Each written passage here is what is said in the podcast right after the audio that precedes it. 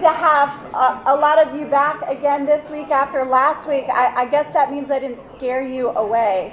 Um, we were talking last week. I looked at my title last week was Dystopian Fiction and Film Human Nature Revealed. Dystopian Fiction and Film Human Nature Revealed. And how many of us, after last week or on our own, have a sense of what I mean when I say dystopian? Fiction or film. Do you know what I'm talking about? So, um, you know, anything dystopian is a bad place. It's not right. Something is not right in the world. And what we see in dystopian, I'm going to hang on to it for now. I'll give it to you. Sorry. um, whenever we see a dystopian um, book or a dystopian film, we're looking toward the future. They're, they're very often futuristic and post apocalyptic.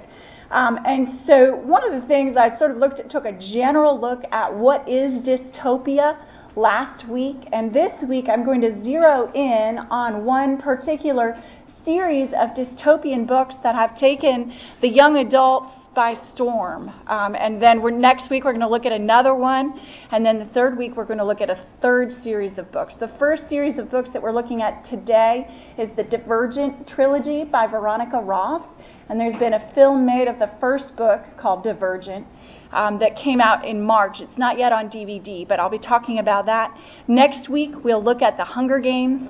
And then the week after that, we'll look at The Giver and the books in that series. The Giver is a book written for um, younger aged children and teens. Um, it's a little bit of a different reading level. But you'll have to ask me, I appreciate the challenge. Deborah, why are we looking at such dark material? Why is such dark material so um, attractive to our youth? Why is it so popular right now, not just to our youth, but to our society in general? And what does the Christian story have to say about it? And where can we learn from it, even in the midst of its darkness? So, all of that to say, there we are. I'm going to give you a little disclaimer and then I'm going to pray. Um, my first disclaimer is that um, dystopian fiction and film very often contains violence in it.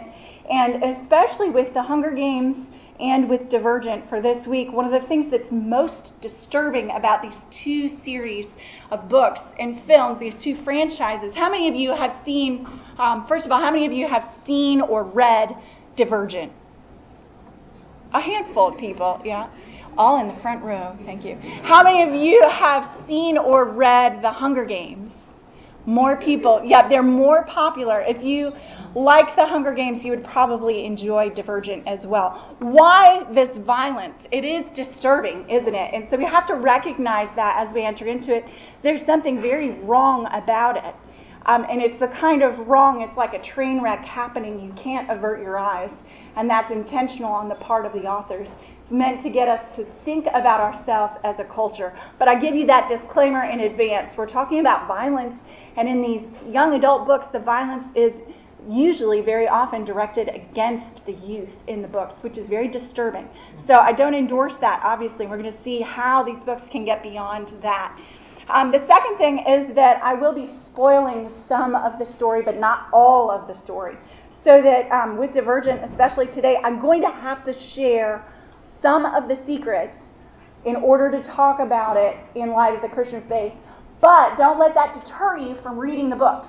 And I don't recommend seeing the film. I'm going to show clips from the film and tra- a trailer in a moment from the film.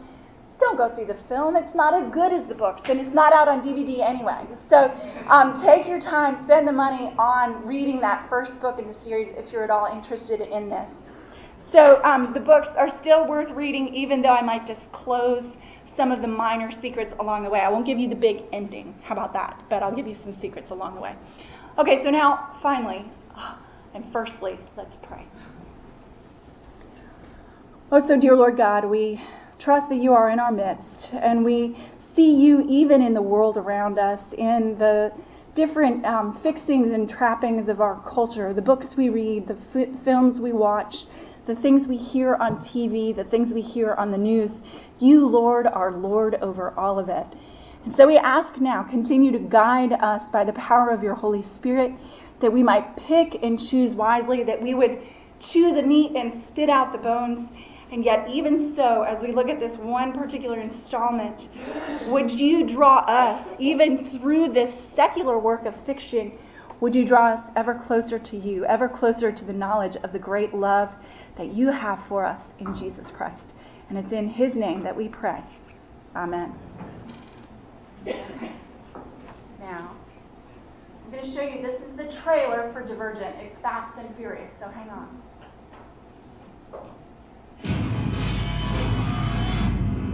Weird different.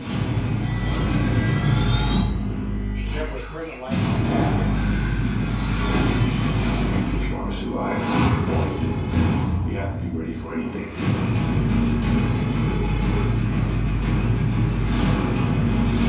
Divergent.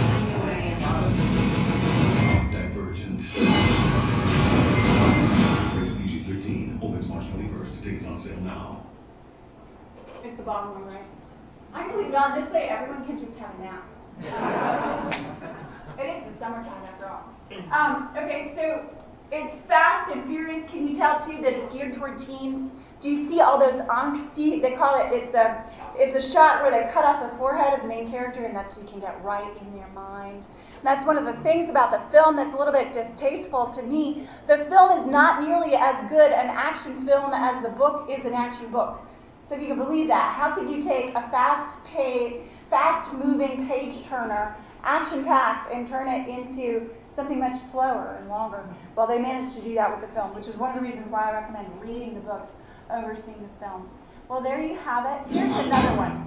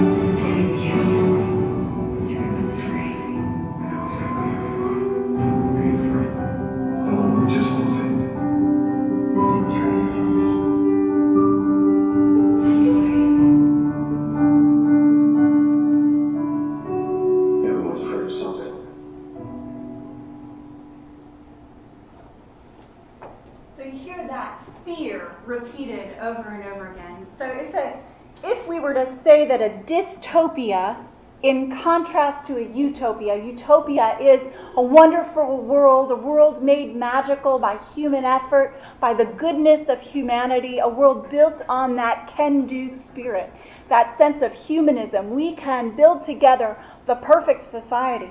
Well, the opposite of that is this dystopia. And in dystopian fiction and film, what you find is that usually there are some characters who believe that they actually have succeeded in creating a utopia, and then there are others who realize, no, this is actually an illusion. It appears to be good, but it's really only good for a very few members of the society. So dystopias are very often futuristic, controlled, and controlling societies that are walled off, but only just barely from a seething chaos underneath. And within Divergent in particular, we could say that this dystopian world of Divergent is found in post apocalyptic Chicago, which is fenced off. Did you see the fence in that second trailer? It's fenced off, and its population is rigidly divided into five factions that strive to attain idealized virtues as a way to maintain peace. So essentially, in this world that Veronica Roth has created, there has been in the past a great war that devastated the landscape. And out of the out of the embers of that war, the new society that was created de- desired to eradicate violence, desire to no longer have that same kind of conflict, to do anything, whatever it took, to um, prevent a similar conflict from happening in the future. And they believed in this new society building after the war, post war, they believed that the way to do that would be to reinforce these idealized virtues, these five virtues.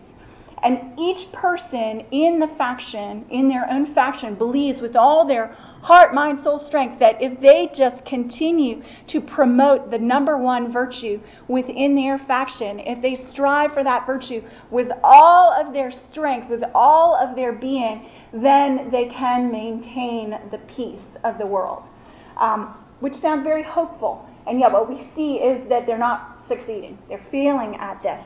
And how are they going to succeed? How is violence stamped out from our society? How is violence stamped out from our own hearts? And that's the question, one of the questions that the author, Veronica Roth, is, is, um, is asking us. And so these factions are divided. They're very rigidly divided.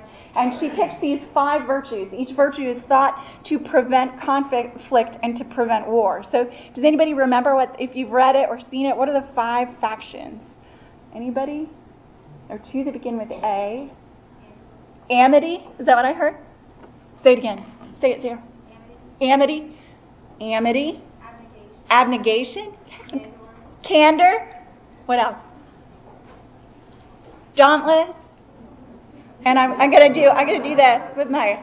No one else knows. It's okay. Just shout it out. What's the other one? Erudite. That's right. Good job. All right. She's got them down. So the five factions abnegation, amity, candor, dauntless, and erudite. All these fancy words, but essentially to say the five virtues that are promoted by each one of these factions are individually um, for abnegation, self sacrifice, and selflessness. Beautiful, right? For um, erudite, it's knowledge. Knowledge prevents us from becoming violent. Um, for candor, their virtue is honesty. If we would all just stop lying, then there would be no conflict. Honesty is what they promote. And amity, amity seeks kindness, friendship, that rosy cheeked gladness that can prevent anger from rooting in our hearts. So those five virtues are extolled by these factions. And what happens is that every single member of this society at age 16 is forced to choose which faction they will end up in for the rest of their life. They might have been born into one faction, but then they have a point where they're tested for their aptitude for the five different factions, and they then will choose a different faction or the same faction based on the results of their test. So that is, of course, where we find the main character. The main character, it's the eve of her 16th birthday. She has grown up within the faction of abnegation, and she then must choose a new faction or the same faction. And this, this is something that um, is important for us today because we also have the same question. I mean, how many of us had, have had to pick which sorority to rush for? or which college to go to, or even if you're still in high school, what will be your extracurricular activity, that one that will guarantee you entrance to the college of your choice. And as adults, we continue to ask this What club will I belong to? Where will my husband become a partner? And it's always the question. I love this old show. If you're in my era, you'll remember that the, the show Cheers. Where is the place where everyone knows my name. And that's what these factions do. They provide that camaraderie, that sense of belonging, that sense of belonging surrounding a particular identity. And so what we find is that Tris rebels against her faction of birth, and she is a rebel, which is kind of cool. We see that in a lot of the heroes in dystopian fiction and film. They're rebels against the controlling society. This is a very controlling society. If you're dauntless, everything you have to do has to be courageous. You dress in black. You're really cool. You wear tattoos all you eat is chocolate cake. I mean, they're so streamlined and so extreme and then very controlled in their extremity. And that's one of the senses of oppression that you get in this world is that they're oppressed into this super ultra controlled society, super ultra controlled action and then even thoughts. And Tris rebels against the selflessness of her family. She was born into abnegation, and she continually recognizes that she's not nearly selfless enough to be in abnegation, even though she has some aptitude for it. And so she rebels. Very courageously, she rebels against the system by choosing a new faction. She goes from the most meek and mild faction to the most dangerous, the most scary faction. She chooses. Anybody want to tell us what she chooses? She chooses dauntless. She goes for um, the most courageous faction. And these kids, she's watched them all her life. The way they get to school is that they ride on a train all the way up to the high school, and then they jump off the train and roll and run into class. She just thinks it's the coolest thing ever. You know, there's a lot of this sense of coolness. She wants to be cool. She wants to be courageous. And so for the initiate, for the very first moment in this faction, this is what they're required to do. They're required to enter their new headquarters by jumping off a seven-story building. Today, initiate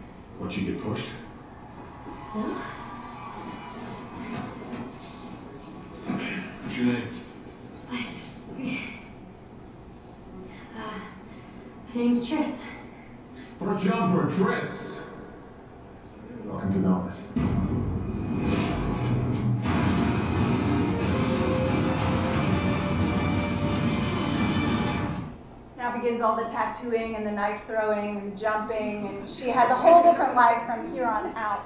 But you see, she changes her name, she changes her sense of identity because she felt as though she could not fit in within that other world.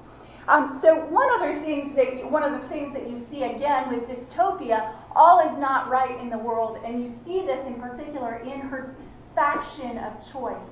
That something has gone horribly wrong, and that something is that the violence is seeping back in. Dauntless is meant to be like the police force for this policed society. And they have become not just um, disciplined, but also now cruel and unwavering in what they require of their initiates and what they require of others. And you see it in one clip in particular. Her friend has been training, they've all been training, and rather than being allowed to tap out when they've had too much, the new leaders of this faction require them to keep going, keep going to the point of unconsciousness um, more than their bodies can handle. And so um, previously, to be able to say, I've had enough, was seen as being a point of courage to know your limitation. And now, in this new morphing of the society, there is no giving up. You have to press your, yourself to the point of unconsciousness, to the point even of death. And so, um, Beatrice's friend, Christina, taps out in the midst of training, and this is what um, their leader does in response. You uh, all with them? Yeah,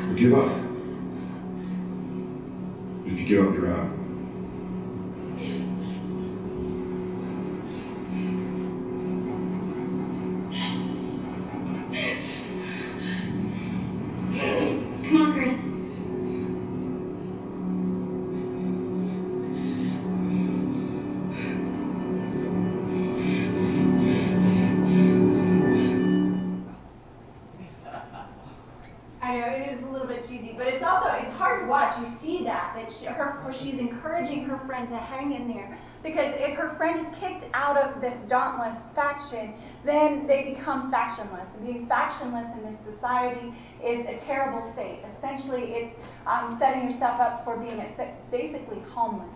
You would not have a place to live. Um, you would not have food for sure. You're basically out of society in that world. And so you see this savagery coming into play. You see the violence in the way um, the youth are treated in this setting, in the way that everyone is treated. And so, what will counteract the violence? And that's a question I'm going to answer in just a minute to see what is Veronica Roth's answer? What is the author's answer? And how does her answer to this counteracting of this violence? How does that have anything to do with Jesus Christ and the Christian story? Hang in there like Christina, hang in there, we're getting there. But I'd like to first, before I go there, I'd like to invite a, um, a friend who has been helpful in getting this started. Um, Mabry Stansbury uh, was, yeah, you can come on up. Sorry, I already introduced you. I didn't ask your name. You, do you want to tell us your name? Okay, Mabry Stansbury. Mabry um, was Mabry and I talk about sometimes about the books that we're reading, and she gives me good recommendations, and I give her actually, it's usually that she gives me good recommendations. But um, we both read these books and we were both interested in them. And, and it was really, she inspired me to, to go ahead and do this class because it's something interesting, not just for youth and for teens, but also for us today. So come on over to the podium. You can, you can hide behind the podium. So I'm going to ask you one of the things um, I want to know what is it that you like about Divergent? Um, well, it should be on. Uh, you can hold it a little closer to your mouth. Yeah, yeah. Um, Perfect. I yeah. really liked um, the ideas behind the society and the way that Veronica Roth kind of shaped it with her imagination. And that's that was kind of fascinating. She creates this whole world. It's really, I mean, it's kind of scary to look inside someone's head and see what kind of world they would create if they had to create a world. But it's very, it's fascinating. You get drawn into the world pretty easily. Um, Thank you. Well, so one thing too, and this is something we talked about last night, uh, last week, not last night, sorry, last week, was that we were talking about how dystopian fiction in film very often has this quality of being prophetic. And I likened it to, um, remember in the prophets, how Jonah is told to go to Nineveh by the Lord and to tell the people of Nineveh to repent and turn from their ways. Otherwise, dot, dot, dot will happen to them. And essentially, one of the things that dystopian fiction in film does is that it's almost, uh, it has this prophetic function for us today. It's as though a time traveler from the future, say it was Veronica Roth, say this future she dreamt up really did exist. It's as though she's coming back to us today, just like the prophets of the Old Testament, and saying to us, if we don't change the way we live, we could end up like this. If we don't change the way, fill in the blank, we could end up like this. So I've asked Mabry to look at that. What do you think might be one of Veronica Roth's prophetic messages for us today? Um, I think that she was telling us to change the way that we treat people and the way that we view our differences. The factions only start fighting because they can't see any other faction as good except for themselves. Even though the factions are only separated by the character trait that they have most, they view everyone else as bad. They're also afraid of divergents who possess the, more than one of the qualities looked for in the aptitude test. They haven't done anything wrong and might not ever, but they are seen as dangerous nonetheless. The purpose of divergence is explained in the second and last book, but I don't really want to ruin it for you. So, suffice to say, they're good, but people hate them because divergents are considered better than everyone else. Soon, no one was really quite sure why they hated them anymore. Sure, some of them were probably bad, but it, people took it out on every single one of them. Sound familiar? It's sort of like how the Muslims were treated after 9/11. Even though we see some of this, we are we have a chance to change it. I think that she was warning us against this prejudice. Thank you. I think you're right. I think she is warning us against that against that prejudice that would cause us to look at someone, some one group of people, to recognize them by a certain trait, and then to say, um, we have to do away with one of them. And there's actually in her book, war breaks out against one of the factions. One faction starts to persecute one of the other factions. And tries to completely eradicate them, um, not just in the kind of prejudice that we see exhibited in our society, you know, especially right after 9/11. My brother-in-law is Middle Eastern in background, and my sister looks like me, and their baby, their first child, who's now 13, he was blonde, blonde, blonde, and my brother-in-law loves to wear beards, and he has this dark, dark hair, dark eyes, and he realized I better shave my beard. I better wear like no funny clothes on the subway because right after 9/11 he said I don't want people to think I've kidnapped my own son. It was a little it was a little bit bad in, in New York City. He had to say, "No, really, I'm an American. I know I might not look like it, but I'm an American." Um, so it, there is that quality there. I think it's also in high school. Is it? Do you experience it in school at all? If you're in high school, where it's this group and that group, you can only be a part of one group. You can't be a soccer player and a theater kid. You can only do one thing, and you sort of are streamlined into that one thing, and you set yourself off away from other people. Thank you, Mabry.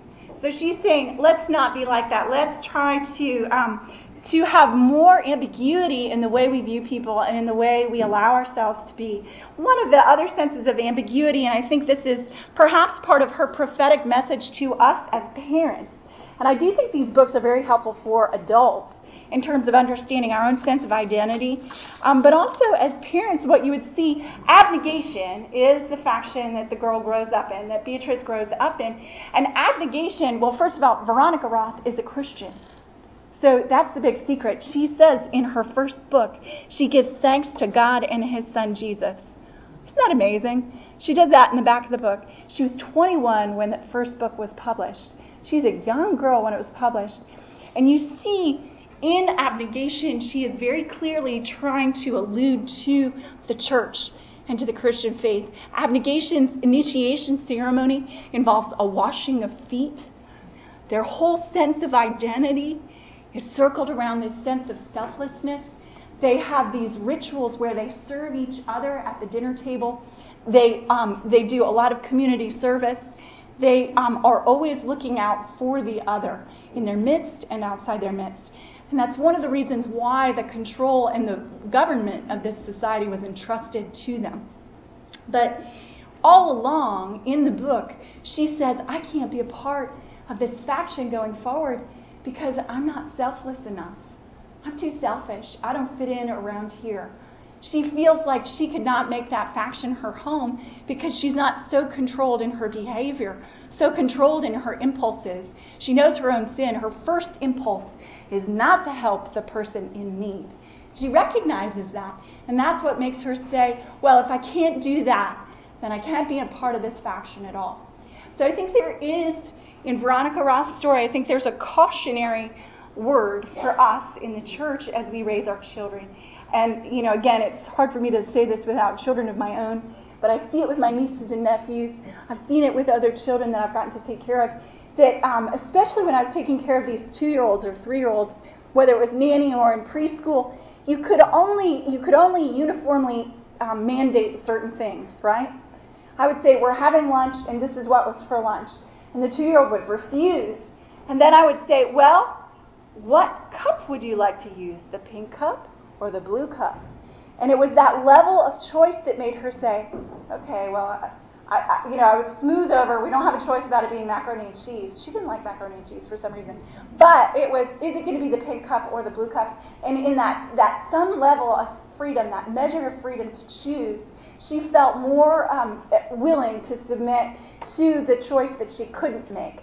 Um, and I think that's one of the things, especially as our children grow up, as they grow into adults, one of the factors, one of the defining characteristics of being an adult is that you make choices on your own. You're required to make big decisions at times. And you cannot just make the decision out of obedience to one other person, or always, even if we would like it to be um, this way. We can't always obey our families. When it comes down to what college will you go to? What profession will you go into? As much as our Father might want us to do one thing, um, if it doesn't fit our aptitude or our um, inclination or our desires, we'll be miserable, won't we? So it's something as parents for us to look at when we're trying to raise our children as Christians. We cannot control every aspect of their lives. We dare not control every aspect of their lives. We need to pick and choose and set up the standard, the way in which they are to go, that even that way of self sacrifice, looking to the cross. And then um, in that, we give them freedom in other things, freedom in the areas that are not as important. We pick the most important, we set it up as a standard, and then we get out of the way. And even in following the standard, we're able, what works so much better is if we're able to be honest about the ways in which we fail to meet the standard ourselves. That's one of the things in her community growing up. No one ever said to her, Yeah, I don't really feel like doing this any either, but it's what's best. No one ever admitted that they also were selfish in that. And so that's something that we can model for our children as adults. Okay, so enough of the polemic, enough of the prophetic word that Veronica Roth might have for us.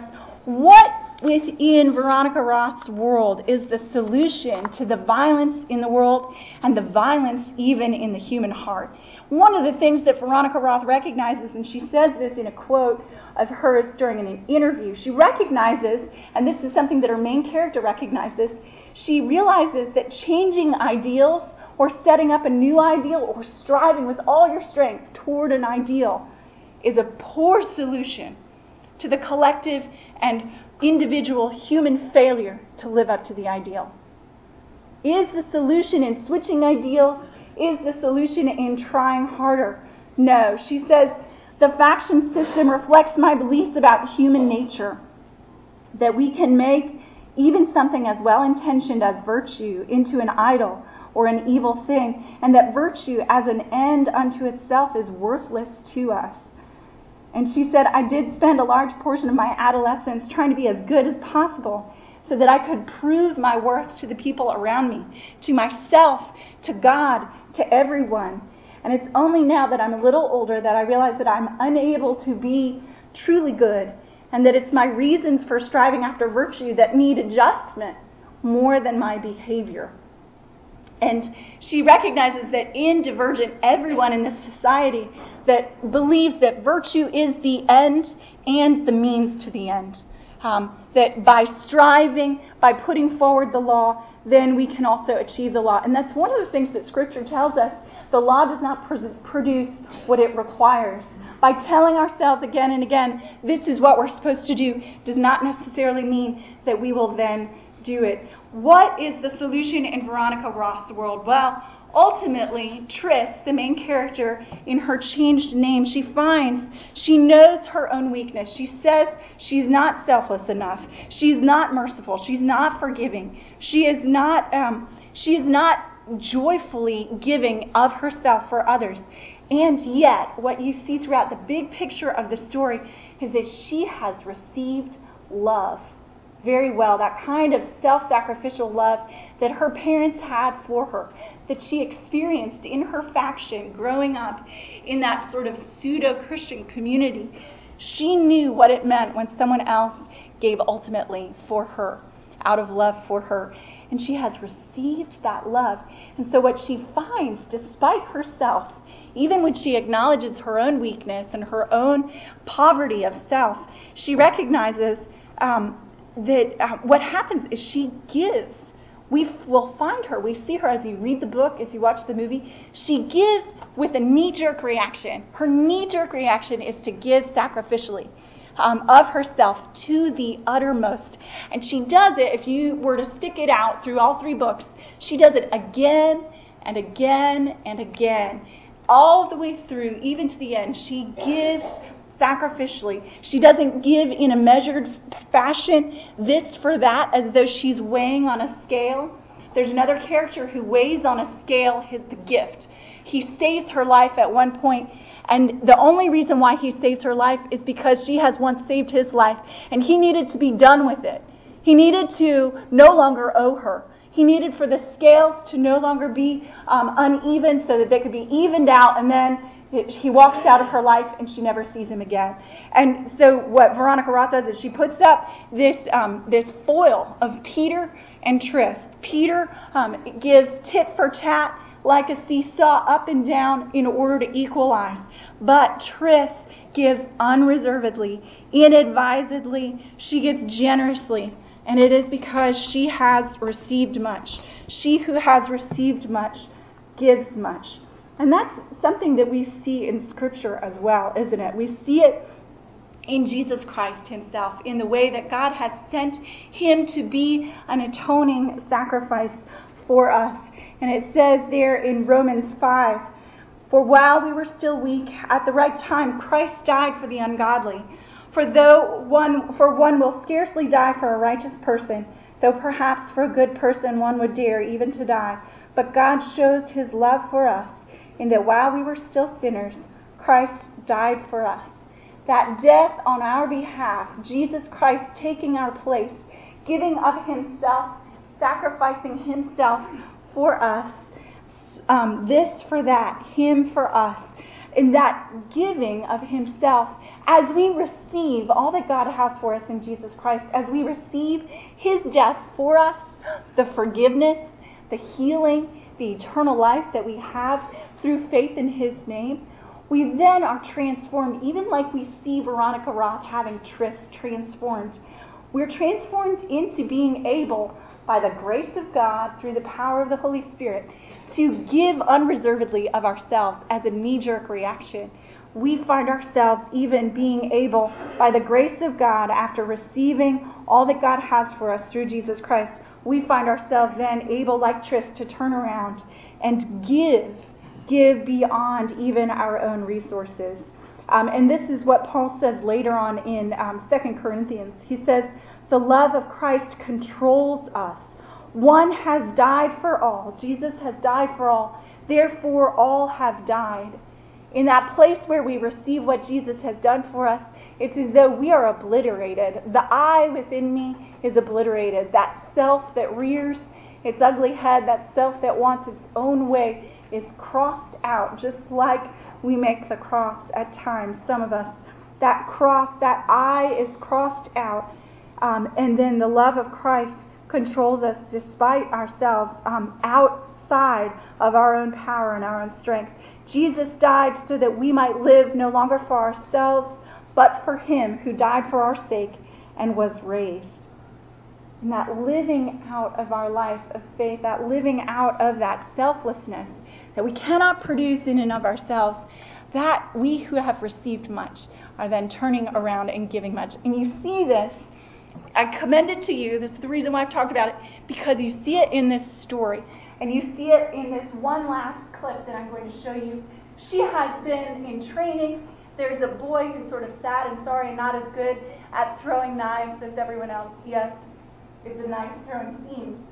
And the same mean guy who threw the girl over the chasm says to this boy, You need to go pick up all your knives. All the other kids are still throwing knives at the targets. And he says, But aren't they going to stop? And he says, No, go get your knives. And so he was going into the line of fire, and she objects. She says, That's not fair. You can't do that. She rebels against this violence and this oppression. And he says, All right, you go stand at the target. And he has his assistant throw knives around her. And thank goodness he's a very good knife thrower, but this is what happens.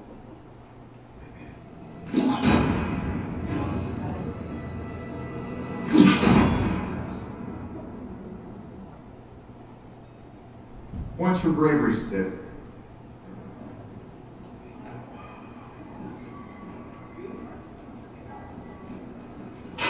You alright?